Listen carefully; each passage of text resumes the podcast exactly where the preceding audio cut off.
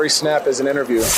After the snap. What a snap. Hey, keep your mouth shut, 50! I lead by example. With Blake and Reid Ferguson discussing life in, out, and after football. To be able to leave walking away with a degree and a championship, uh, it couldn't be any better. Yeah! Well, you can take this boy out the real south on but you can't take the real south out of my voice. And now here we go again, twist a little bit deep because I got thick skin. After the snap, inaugural episode. My name is Blake Ferguson. I am the long snapper for the for the I almost said Buffalo Bills. I am the long snapper for the Miami Dolphins. I am fired up to be here. I'm alongside my brother. Reid Ferguson here, long snapper for the Buffalo Bills, and uh, we're not editing that out because, uh, as always, we're living rent free in your head. and that won't change as far as I'm concerned. What a start to our podcast. Oh we had a gosh. week. We've been writing intros for a oh, week. Oh, we've been practicing that so many times. and that was what almost came out of my mouth. Wow. Amazing. Oh, it did. Fired up to be here. Amazing. I'm fired up to be here. Welcome to After the Snap. We are super excited to have you guys listening to the things that we have to say because we think that they're interesting and we hope that you do too. We are going to be covering a variety of different topics uh, from inside and outside of the locker room, different experiences that we had throughout our football careers, maybe just some cool interviews as well with some teammates and some friends of ours around the league. So, Reid, tell the people how the podcast got started. it kind of came to fruition I, i'd say rather quickly you know which which uh, probably a good thing but uh, it was odd timing just because i you know two weeks ago i just well i say i we uh, had our first child. I'm glad that erica's kind of cutting me some slack and letting me record tonight but no i mean uh, uh, our buddy brett he's a photographer uh, from pa but he lives in nashville. He's been traveling up to uh, shoot the Bills games for uh, various media outlets for a couple years now. He he approached. Um, he, he's been a good family friend for us for a couple years now, but uh, he approached me a couple years ago, um, probably two years ago, and just uh, and was basically we were running through some things like how to how to kind of take advantage of of the platform we have now and and what kind of the best way to do that because you know a lot of guys are a, a lot of guys. I mean, speaking for yourself, Blake. I mean you are i mean i'll, I'll speak for you you're pretty uh, popular on tiktok a lot of guys are able to you know to run kind of the social media game as far as like twitter instagram t- you know tiktok and, and youtube and streaming and stuff like that for uh, video games and whatnot and, and take advantage of kind of the platform that they're given right now uh, playing in the league. And um, you know i think uh, we would have been remiss if uh, you know, if we went our whole careers and, and didn't try to at least take advantage of, of the situation that we were that we were in and kind of give um, some people kind of some some stories and some insight as to what we experienced because uh, a lot of people we both know a lot of people find that interesting. But uh, yeah so he he kind of you know we we we talk we've been talking about it for a, a while not you know not so much of a of a podcast exactly but you know vlogging uh, you know, more social media stuff on Instagram and, and whatnot. But you know, I, I I enjoy the the social media stuff. I enjoy you know building the brand that way. But I think um, over the past couple years, I've I've really uh, dove into listening to a, a bunch of podcasts, and I kind of enjoy taking in content from that from from the audio uh, perspective rather than rather than scrolling on my phone. So you know that's that's kind of I think that was the initial basis for kind of how it got started, and then you know a couple months ago when we kind of brought up the idea, I think when y'all were up here for my birthday, up here visiting in March, I think we kind of kicked it off, and we were like, hey, this could be something that's really easy to start up uh, relatively quickly. You know, I, f- I felt like we kind of had all the all the stops in place. You know, Chris is helping produce it for us. Shout out, Um, shout out to know, our awesome producer, Chris. He's Yeah, been unbelievable helping us throughout this whole process. And hopefully he'll be drinking some beer with us later in the show. Yeah, and and and we have to shout out his uh, his podcast. Obviously, he produces for the Rockpile Report. Uh, it's a Bills podcast. Him and Drew Gear. Uh, Drew's the host. They've been running that for probably five five years now, give or take uh, a little bit, and they're they're doing great over there, great things over there. So any Bills fans, uh, definitely tune into the Rockpile Report. But yeah, I mean, yeah, like like I said, we we we kind of had a had a little inkling of an idea about a month and a half ago, and and uh, and kind of here we are, and and kudos to everybody that's kind of been on our side helping us build to where it is now. I mean, Brett Brett hit us up over the weekend and was like, "Hey, I'm putting together this website for my buddy, and he's got a printer machine. You know, I I brought I'm bringing some stickers up when I come up on Sunday to to shoot newborn pics for your for your new daughter. So some uh, stickers, just different some- things like that to kind some of stickers. kind of he brought brand. 500 of them. Yeah. Um, So anyway, that's that's a little background for uh for for those listening. Yeah. So you kind of mentioned it a little bit. You and Erica just had your first baby girl. Congratulations to y'all. Your goddaughter. Um, my goddaughter, also my niece, um, officially Uncle Blake. I'm the coolest, most favoritist uncle by default. Um, tell us what life is like as a dad, because I don't know. I can only tell you from the uncle perspective, that's right. which I have to say is pretty cool. Yeah, it's been uh you know, we're 2 weeks in. Yes, uh, I guess yesterday was 2 weeks. It's going great so far. I think um, you know, testament to Erica she's crushing it as a mom. Uh, she has she's the middle of of three she's the middle of three um, three girls. Her older sister has uh, has one kid and one on the way, and younger sister has one as well. So she's she's got a lot of um, a lot of good support and a lot of good you know examples to to pull from in terms of motherhood. But uh, you know, I'm I'm you know in between working out and and meetings right now. I'm trying to help out as much as I can and. I will say changing poopy diapers uh, hasn't been as bad as I thought it would be, but I guess after two weeks it might get. Who, who knows? It might get more tedious. I don't know. Wait till it starts running up her back.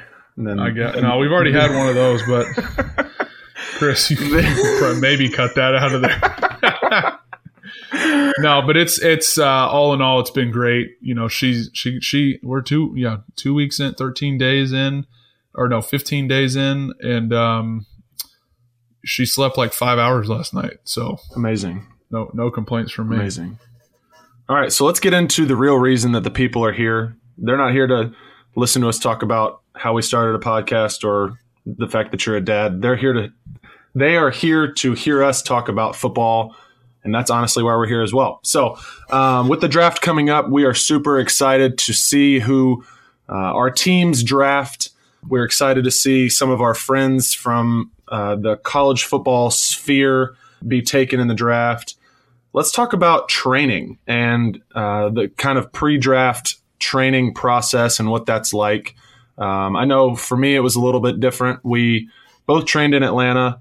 Uh, I think with us having different experiences, with me doing it during COVID, uh, this is I think something that'll be interesting for the people to hear. Yeah. So, uh, I mean, like you hit on it, it was, you know, I think both perspectives are different in their own ways. Uh, you know, I, I kind of took the, the typical approach back when I came out in uh, 2016. I went to, uh, I, I spent most of the days of my week, think, you know, it was four days a week, you know, we, we took Wednesday off, but I went to uh, Chip Smith. He was up in Norcross, Georgia.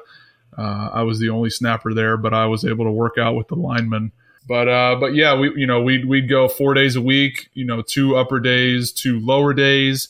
Uh, we get a lot of field work, speed work, agility work, uh, a lot of cardio, and then you know hit some drill work. You know, but uh, you know as far as the training side goes, it was definitely grueling uh, because you you know that you know I don't know if a lot of people know realize it or not, but when you're transitioning from the you know from your senior year or for those guys that come early come out early you're when you're transitioning you don't really have an off season until after uh, your first year playing in the league if, if you do make it so you know for example yourself like this this uh, spring of, tw- of 2021 was really the first time that you were able to uh, probably decompress and kind of take some time off and enjoy yourself. Uh, because after that senior season ends, you know you're, you know, if you're at the top of your position, you're kind of you're fighting for uh, Senior Bowl. Um, you know, like you know, you played in the Senior Bowl, I played in the NFLPA Bowl, so you know you're fighting and training for a spot. You know, earning a spot in that all, all of your senior season. Uh, and then you you know you you go to wherever that game is. You kind of hop back right into your training wherever your home base is, uh, and you're really training up until uh, the draft, really, and, and kind of through the draft till you know where you're going. But all you know, also in there is is potentially scattered some private workouts and stuff. I had a couple. Um, I worked out. You know, I had a, I had a handful with Denver, Philly, Detroit, a couple teams that I that I'd worked out with coming out but I know that you you kind of didn't get it was it was difficult for you to kind of have that same experience. But uh, I mean, we see where you ended up. I wasn't drafted, and you were. yeah. So for me, it was it was very different, just because you know I went from playing all the way through mid January. Very fortunate, obviously, to to have played in the national championship, but because of that, you know, I, I went from the national championship to the Senior Bowl, Senior Bowl to to I guess four weeks of training. I had four weeks before I was at the you know running the forty at the combine, and um, so that you're right. That time is is very compressed, and you have a lot of work to do in a very short amount of time. You know, once once the combine was over, you know my my day to day training looked a lot like yours did. You know, four days a week with mine were mine were two a days. Yours were one. You were just there for a long period of time. Yep you know where you do you do your agility work and you're you're running the 5 10 5 and your L drill and you know you're working on the on the actual combine drills. You're extremely fast 40 times. Yes blazing fast. I'm surprised honestly I'm surprised I didn't win the Porsche but I think I was I think I was second or third. I can't remember. You know it's it was a little bit different going going from mid January ending your season and then all of a sudden boom you're at the you're at the combine and then right after that teams start calling and they want they want private workouts. I had one private workout with the New York Football Giants. I happened to be down in Baton Rouge uh, the week, literally the week following the combine, and their special teams coordinator hit me up and was like, "Hey, are you going to be, you know, are you going to be around in Baton Rouge for a workout?" And I was like, "Actually, yes." Um, so we were able to do that, and then boom, a week later, the world is shut down and so private workouts were not a thing. The NFL took all the NFL scouts and the coaches and everybody off of the off of the trail. There were no, you know, nothing was in person. Everything was virtual. And so I was very fortunate to have been able to go to the Senior Bowl and to the Combine because that was my exposure to those coaches that I would not have gotten otherwise. And so it was it just looked a little bit different for me. Um, I did my pro day virtually. You remember? You remember filming that with me? I do remember that. That was uh, we, yeah, that was that was wild. We we actually had to like. Dad broke out the old school camcorder. Yeah, yeah, the camcorder running on, on the tripod. So we we filmed that, and we were actually had to do it like in a in like a gym that was running like they were like running their operation like as is during COVID when everything was shut down. So we had to like sneak in the back door, which, you know, looking back was probably not our wisest decision. But if it helped me get drafted, then I would do it over again for sure. But yeah, so that was kind of that was kind of how our uh, pre-draft processes worked. With the draft coming up, tell us about you know what your draft day looked like and and kind of how that works for long snappers because I think it's a little bit different than your average. Yeah. So uh, you know, basically, you know, like you like it did like you said, it's different for snappers basically because the first two days are irrelevant. Um, rounds one through three are based, you know, no, nobody, nobody is, is expecting, you know, power, more power to you if you do get taken that early. You know, day three is really where it gets interesting from our perspective. So, you know, going into going into that Saturday, I knew the draft started. I, I think it's the same now. I, I don't pay attention uh, as much as I did that year, but I think uh, the draft starts around 12 noon and goes maybe till around 6 p.m. Uh, you know, once once we get to those later rounds, the the the picks the pick times get shorter, so it goes a lot faster than the first couple rounds do. Uh, but you know, the the first uh, you know fourth fourth round went by, and we were kind of sitting there with with our whiteboard, and we had each team. You know, I you know one thing that I will give to Dad, he was you know very he was he, he definitely definitely not not not overbearing, but definitely super helpful from the standpoint of being prepared. being prepared. And one Kevin, thing I thought Kevin was Ferguson. huge. Kevin Ferguson has never been known for being ill prepared. That's for That's sure. right. So one thing I think that was huge for for the both of us was basically we we each had a whiteboard and we ranked uh, each team one to thirty two. Uh, and we kind of went off of four or five different factors, you know, how long the snapper had been there, you know, w- what kind of relationship did we have with the special teams coach or the GM or the scouts, whoever had uh, kind of called us and reached out to us uh, over the draft, the pre-draft period, you know, contract situation, uh, perf- you know, performance based on how you know we thought they did. Uh, you know, during you know on a film that we've watched, different things like that. We basically came up with a, li- a, a list, and, and both of ours were obviously different because we were four, four or five years apart. I had one, two, three. I think Dallas or not Dallas, uh, Denver, Philly, and Detroit were like my top three because I had private workouts with all three of those. I had, uh, you know, talked to their coaches the most. You know, you know, Detroit. You know, credit to Don Muhlbach. He's been there. I don't even know. Last time I checked, maybe 16 years. But you know, I, you know, you never know when when you when they're gonna when when guys are gonna get cut loose. And they actually, you know, Detroit ended up drafting a guy that year and I don't believe that he ever played for him. So Don Don's still up there crushing it right now. Um, he's the old old man in the league right as it stands. But yeah, so so as as the day went on, uh, you know, you know, two o'clock, three o'clock rolls around, uh, picks start going off the board. And um, you know, I, I, got a call from Detroit, from Detroit special teams coach. I think it was maybe during the fifth round, and he said, you know, we got a couple, two or three picks coming up. I'm fighting for you. Uh, just stay, you know, stay, uh, stay alert, stay on call, keep your phone on you. I was like, okay, you know, obviously super nervous. That gets your blood going a little bit, uh, gets the juices flowing. That's when your Apple. I- Wa- that's when your Apple Watch sends you a notification. Are you working out right now? Exactly. I was burning a lot of calories just sitting on the couch.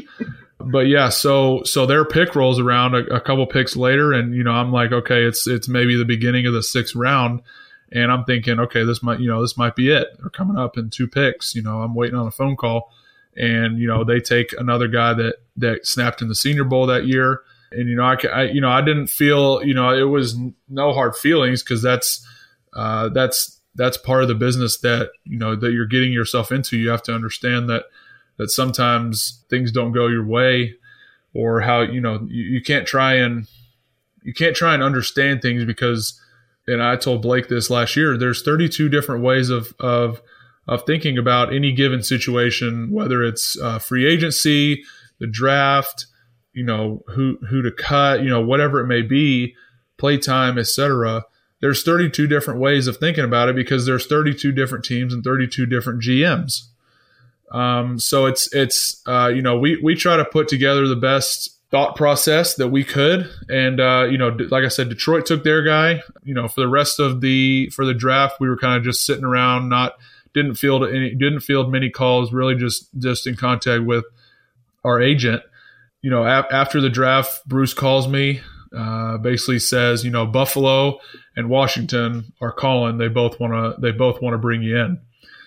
They basically said you know Buffalo is is offering a spot to compete all the way through training camp, and Washington just wanted me to bring just wanted to bring me in and have me compete in the rookie mini camp to see if they wanted to sign me to bring me through you know the rest of OTAs and and into training camp.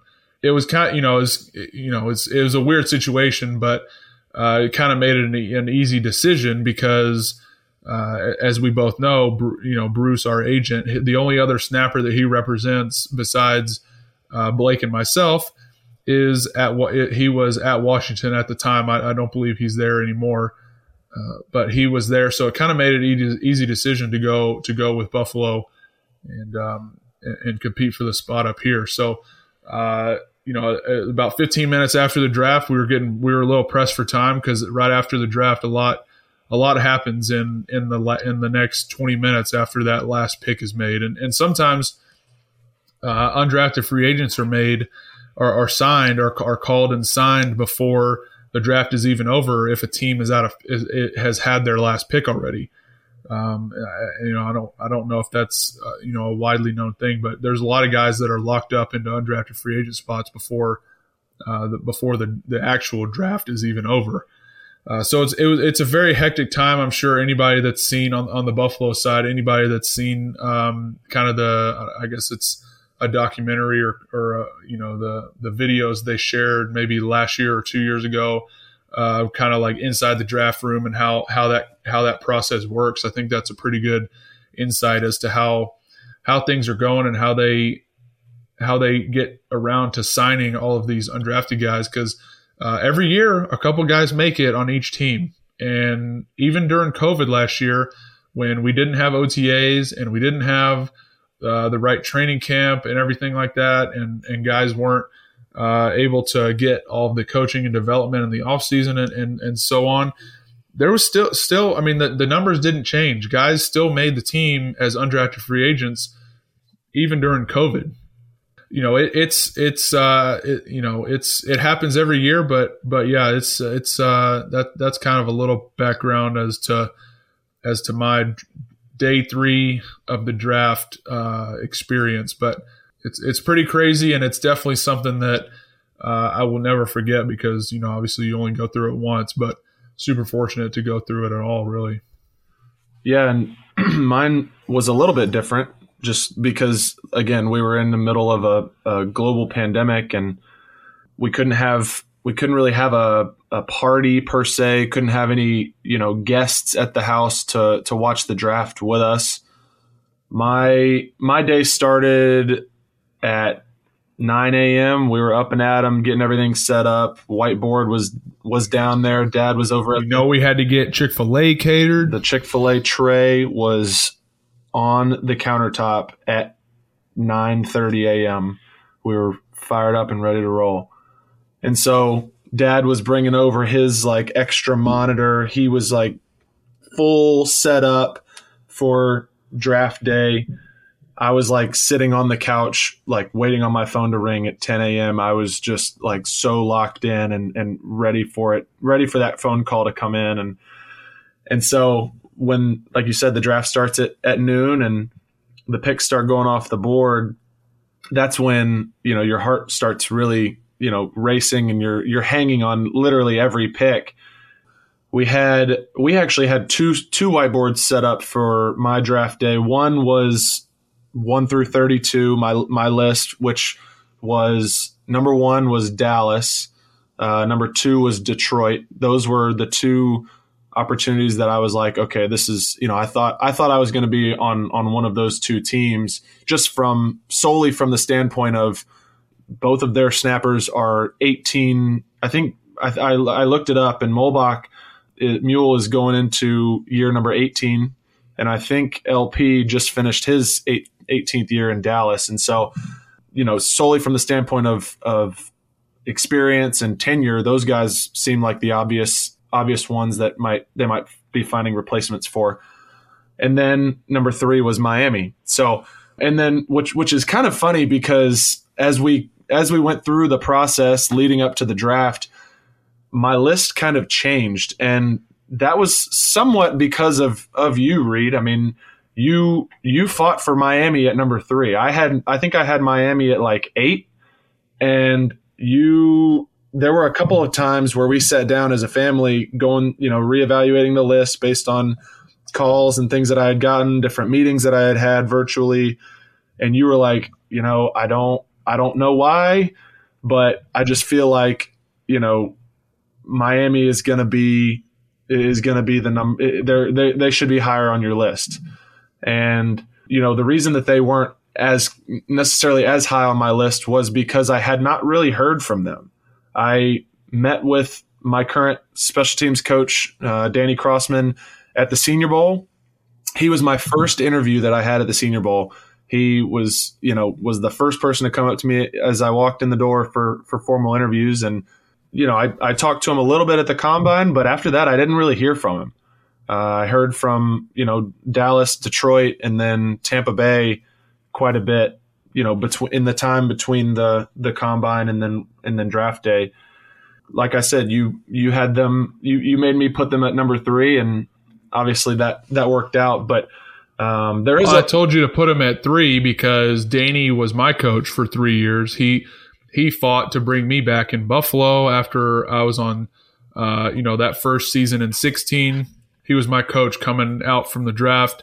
Uh, he fought to bring me back on the practice squad that year, and then you know fought to bring me back uh, as as the as the as the starter in 17 when when the guy the snapper before me got released. So Yeah. uh, I knew you know I knew when he went down to Miami, and then I, I just knew it was kind of too good not I don't know too good to be true.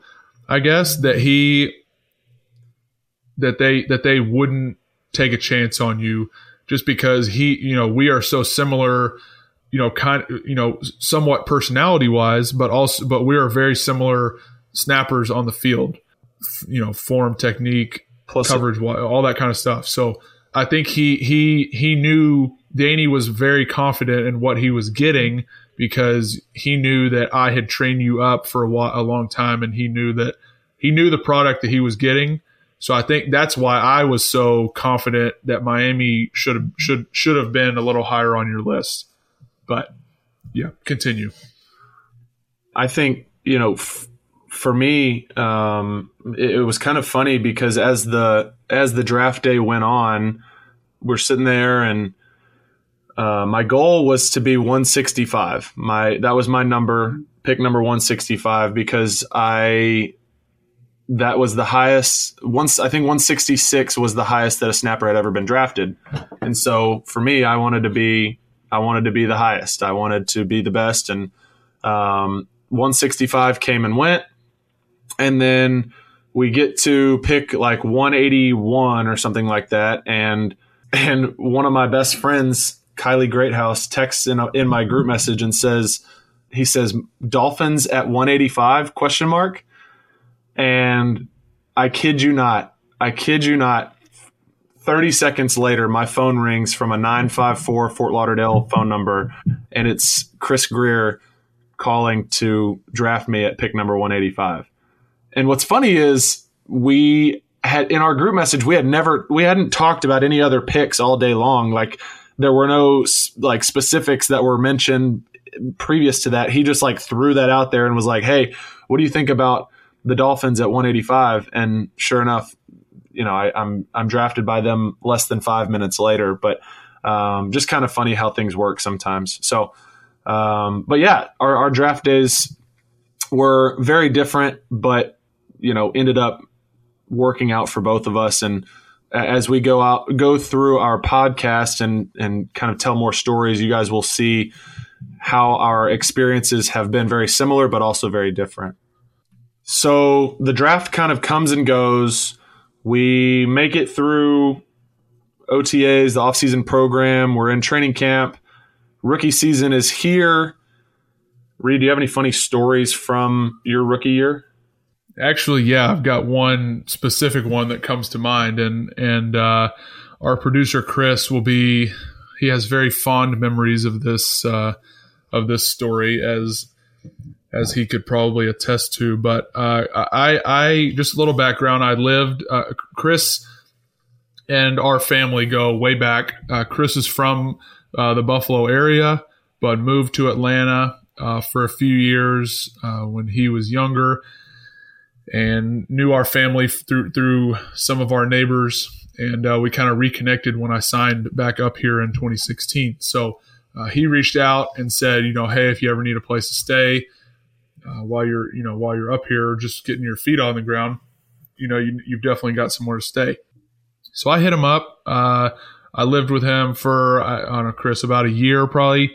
Um, Yeah, you lived with me from uh, the end of that because you signed to the practice squad through the rest of the season, and then when you came back for OTAs. yeah. So uh, that that uh, you know, I guess all, half a year, give or take, till that next season. Yeah. So uh, you know, I, I lived with Chris, you know, about a, you know almost a year, kind of into that next season, and before I uh, moved out and kind of got my own apartment uh, closer to the stadium over in OP. It was it was the rookie's job, or you know, the youngest guy in the room, and me being on the practice squad, uh, it was definitely my job. But on on Thursdays, I had to pick up coffee and donuts for the crew.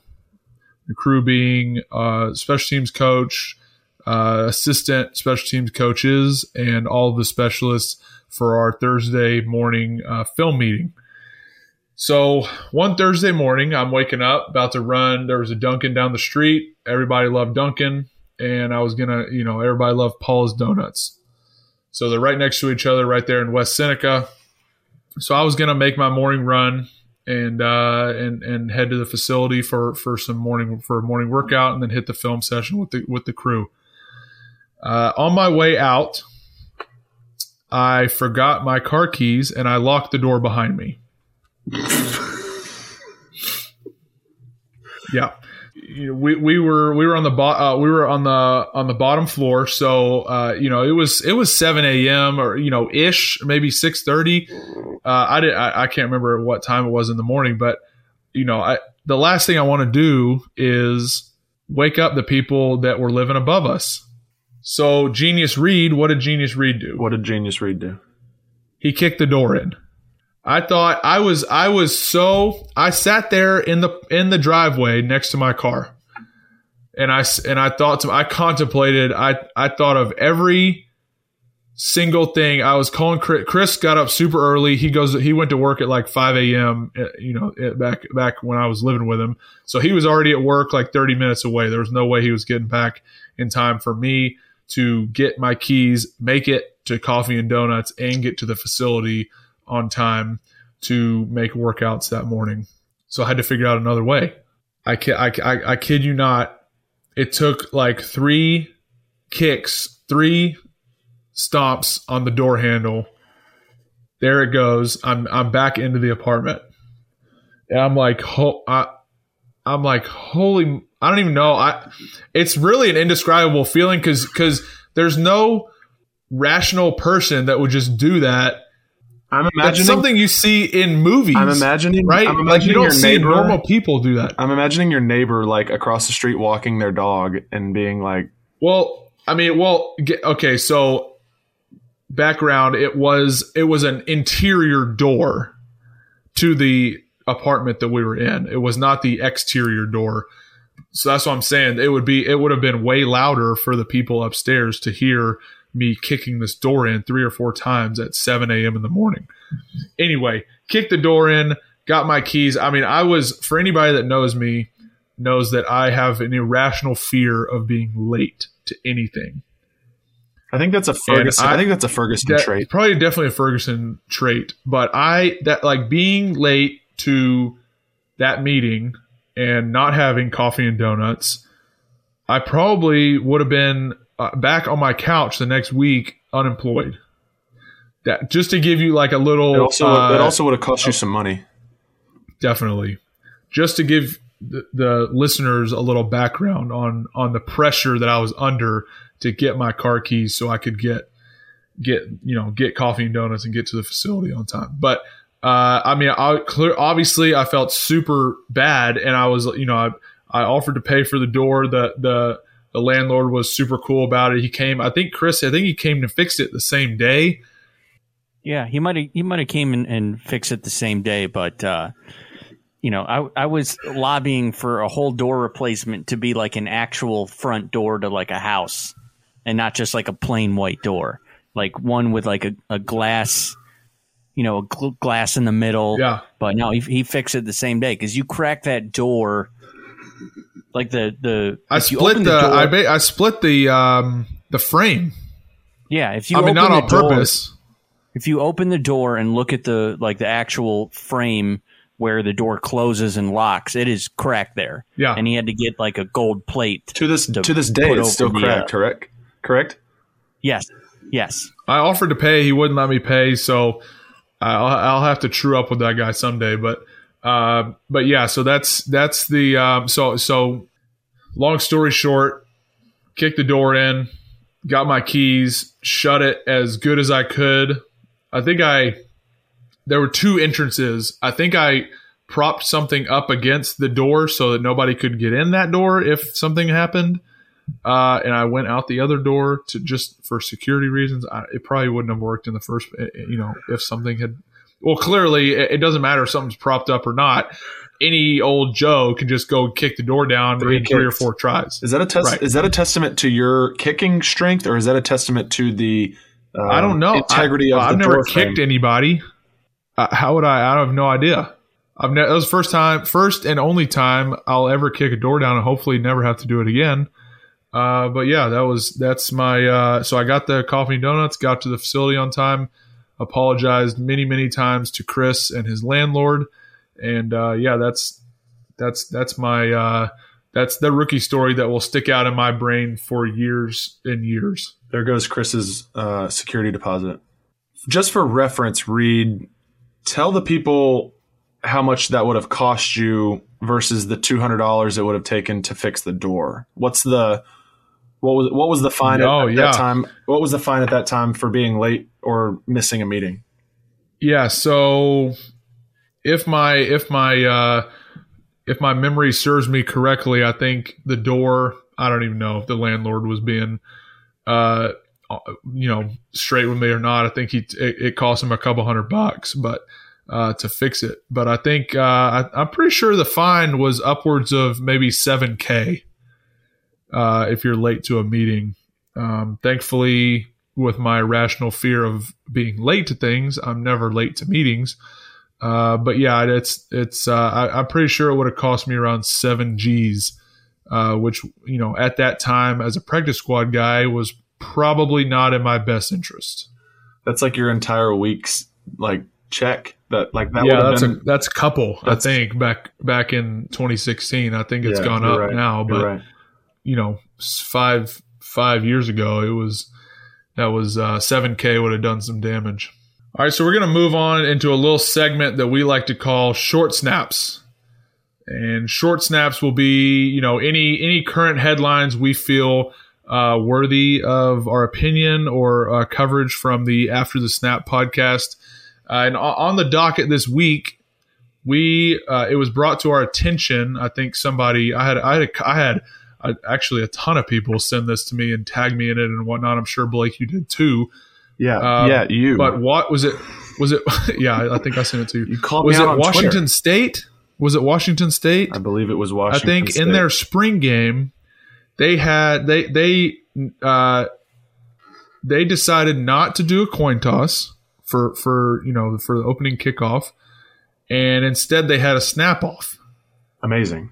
And basically, the snappers it was basically it looked like a wild wild west, where the snappers line up face to face at at the at midfield, and they walked out uh, what 15 yards a piece maybe, uh, and basically snapped it to each other upside down. And the first one to hit the other one with a snap uh, wins the coin toss and gets and gets and got to choose. So uh, I thought it was extremely interesting uh, and something that I definitely um, hope that someday in the future that the NFL implements. But you know, I think that I think the snapper I can't remember which team he was on, but uh, the guy that won hit the other snapper on the first try. So I think at least if that kid is not the starter, he should be the starter now because that's that's some talent. What I don't know what what give me your give me your thoughts. I think, yeah, I think so too. And honestly, that's something that I would have expected in the Mike Leach era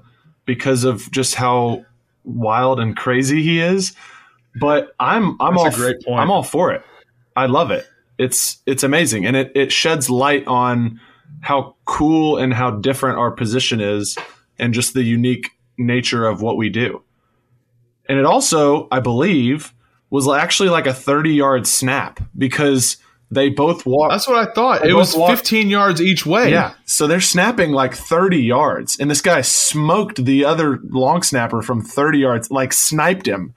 And so I I mean, it's I don't know, you know, it, would probably take a, a day's worth of practice each week to prepare for that if we were going to implement that in the NFL. Like how do you practice for a 30 yard snap like in the Wild West, you know, with your with your boots and spurs and your your holster on your hip, you know. I mean, it's it's amazing. And you know, I think my strategy would be to have the footballs, you know, next to me and I would just stay bent over like in my snapping position because that way I'm a smaller target for the other person. The first thing that came to my mind was uh, was Will Ferrell in Elf when he's got the the sweatshirt full of snowballs and he's just firing, firing, firing one after the other, doom, doom, doom, doom, doom. And so you so you don't you don't even let the other kid, you know, the other guy, the other snapper, um, even get a snap off before you you know you've fired three or four back at him. So It's like the nerdy kid in dodgeball that just like sits in the back and collect, collects all the dodgeballs. that's exactly and then that's just me. and then just sits around, doesn't get hit, and then has all the has all the ammo for the end of the game. Yep. You don't have to be really good at pelting people in dodgeball. You just got to be good at, good at catching the throws at you. You can't lose if you don't get hit, right? I Yep. mean, But uh, but yeah, it was it was uh, it was interesting, and I know you know I we definitely had to had to hit on this topic just because so many people. I think uh, was it Barstool that originally posted it. yeah, I think it was one of Um, think it was maybe one I of the Barstool podcast accounts. I don't think it was their Yeah, main. but uh, you know, there's that was uh, crazy and something that uh, could easily be implemented in spring games all around the country. And I'm going to be in our guy's ear down at LSU, uh, definitely for next year. I know they've already played, but um, to see if see if we can get that rolling. But I think coach. but yeah, think- pretty cool thing, like you said, to shine shine the light on the uniqueness of the position a little bit. And it gets it. I mean, it gets, how much gets more the people intense was- how much more intense was that than watching a ref flip a coin? Right? I think Coach O might, if you, if you know, I think if you if you hit them up at LSU, I think Coach O might not go for the long snapping thing.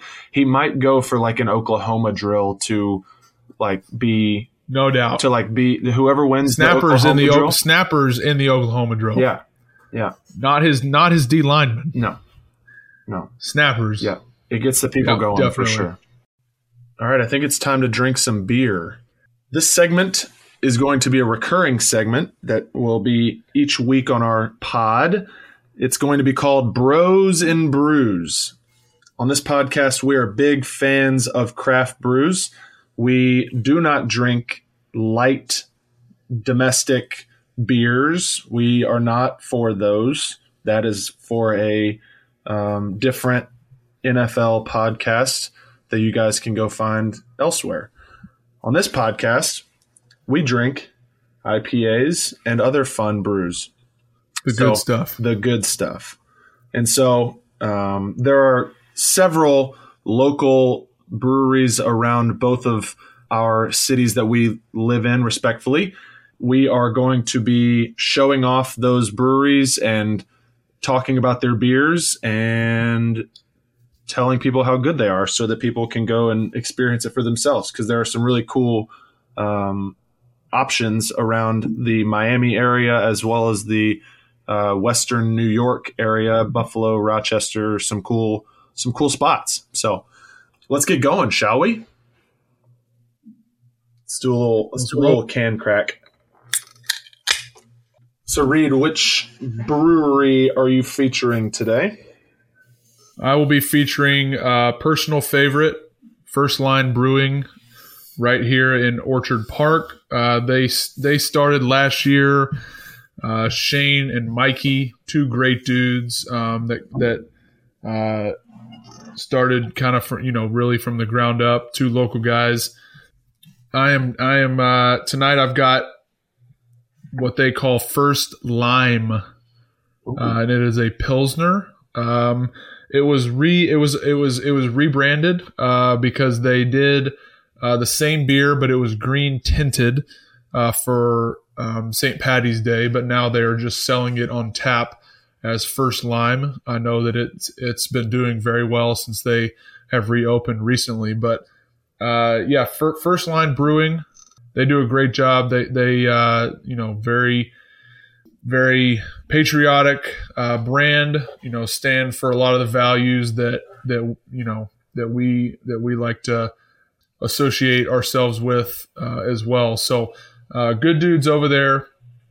Uh, happy to be you know good friends with them. They they uh, they were kind enough to work with Erica and yourself in setting up uh, a surprise birthday for me for me uh, a few weeks ago, and even created a beer after me, as as as some listeners might have seen on social media. There's a uh, there's also a Mister Nice beer named after kind of created after after me and my favorite flavors. So uh, we'll be uh, reviewing that one in in a future week to come. But uh, today I'm uh, like I said I'm doing first lime. Uh, it's a pilsner.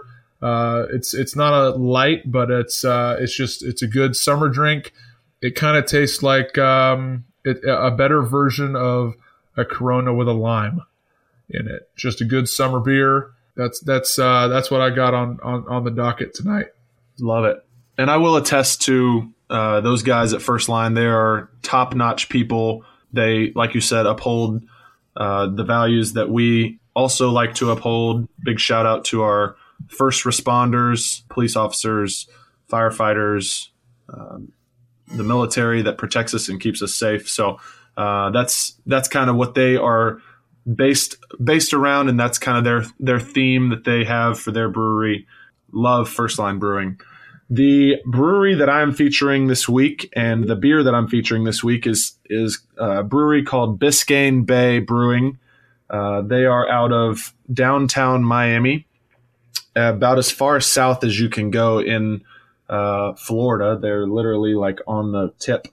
And the beer that I am featuring is Tropical Bay IPA, very South Beach kind of look to their can. It's a fruit, kind of a fruity, hoppy IPA, um, just fresh and, and good to drink in warm weather. That's kind of what they like to do with their brews because it's so hot down in South Florida that most of the time when you're drinking their beer, you're either at a Marlins game or you're sitting by the pool or you're sitting at the beach. And so that's how they craft their beer is is to to provide good product that you can drink outside uh, or in a tap room, you know. And so this is one of my this is one of my favorites, and um, I've gotten to know the the folks over at Biscayne Bay pretty well. They They've been open since 2012, so they've been around a little bit longer than First Line, and they're actually the uh, official craft beer of the Marlins, and they're also the official independent brewery of uh, the Miami Heat, and so they've they've done very well. They're growing tremendously, and um, they're actually building a new tap room downtown it's going to be in like this old, cool old building. They're kind of repurposing the building, and uh, it's going to be pretty sweet.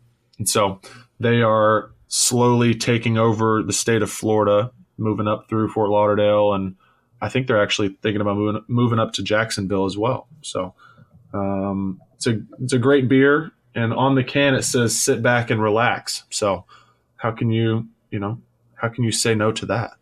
Um, I believe that wraps it up for this debut episode of After the Snap. Do you have anything else that you want to share with the people?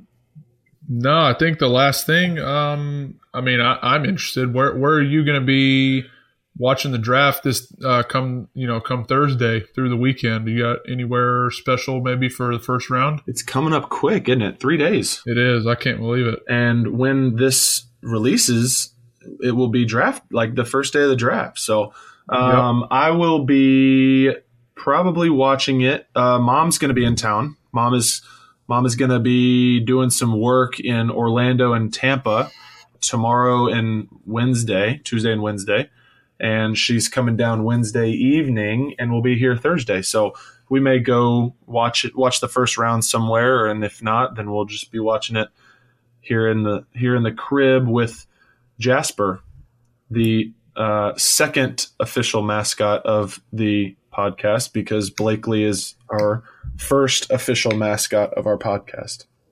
Yeah. So that's for gonna anybody, for the listeners that don't know, Blakely is the name of my daughter. yes, and I have just named her the official mascot of our podcast, and so I think Lovely. I think we need to get an I'll have to get her permission on that. we need to get an alternate logo of just her on our podcast, like our podcast logo. It's just Blakely like wearing some Dolphins gear. Maybe. Maybe not. Where are you going to be watching the draft? I think I'll, I might be watching it first line. Um, they're open on on uh, on Thursdays through the weekends now, so uh, you know the the Bills. You know, we pick late this year. Uh, I don't know where the Dolphins are picking, but It's a good problem. uh, good problem you to have. Good problem to have. So we, uh, I think the pick will be pretty late. So I may, uh, I may just go hang out for a little bit, maybe just to watch the first couple picks, maybe the top ten, and then uh, probably probably come home and, and hang out and help out uh, with with the newborn, uh, just because you know, uh, you know, hashtag dad life. So, uh, but yeah, it's it's uh, it'll be interesting. i I think we're, I can speak for uh, both fan bases. I think we're you know we're excited to see kind of what direction we go uh, to, to kick it off on Thursday. So, uh, but yeah, it was uh, yeah yeah it'll, it'll be it'll be a lot of fun, a lot of fun Thursday and th- through the weekend too. The Dolphins have pick number six and pick number 18. So we will be picking pretty high, and I'm excited to see who we take because there's a lot of good, a lot of good options for for that pick. And then obviously, uh, as you move down, what pick do you guys have for the first round? Uh, Thirty, I believe. Okay, so you're literally like one of the last picks. That's what happens when you make it as far as we did. I'll just leave that one there. No problem. I'll just leave that. No problem. All right, so I think that concludes our pilot episode for After the Snap. Uh, Blake, do you want to maybe share with the listeners where they can find us on uh, any social pages? Yes. You can find us on Apple, Spotify, Amazon, wherever you consume your podcasts. Find us there, subscribe, listen to us weekly. We will be releasing on Thursdays each week. And you can find us also on Instagram and Twitter at After the Snap Pod. Once again, that's at After the Snap Pod. We try to be as active as we can through our social medias for the short snaps segments. We'd love to hear different things that you would like to hear. Shoot us a message, shoot us a tweet, tell us what you want to hear on after this on after the snap uh, short snaps segment. And uh, yeah, I think that kind of wraps that up. Sure. Yeah. So, and, and uh, just to add on, you can also uh, go like our channel on YouTube. We have uh, After the Snap podcast uh, YouTube channel. There is uh, currently uh, nothing on there at the moment, but there will be. We will be uploading uh, some some content onto the YouTube page uh, soon. Uh, after we kind of get get our get the get the ball rolling with the podcast, but last but not least, if you'd be so kind as to give us a five star rating on Apple Podcasts, that would be lovely. Uh, once we get rolling, like I said, we will be uh, reading off some of the fun reviews. Uh, so uh, if you'd like your name called and your review read on air while we are recording, we would love to hear from you, from any of the listeners. Um, if you have any any kind words or, or any uh, constructive criticism for us, we'd love to hear you uh, hear your input. So, uh, once again, thank you for listening. Uh, it's been a pleasure. We will catch you next Thursday on After the Snap. Tales from two brothers who live life upside down.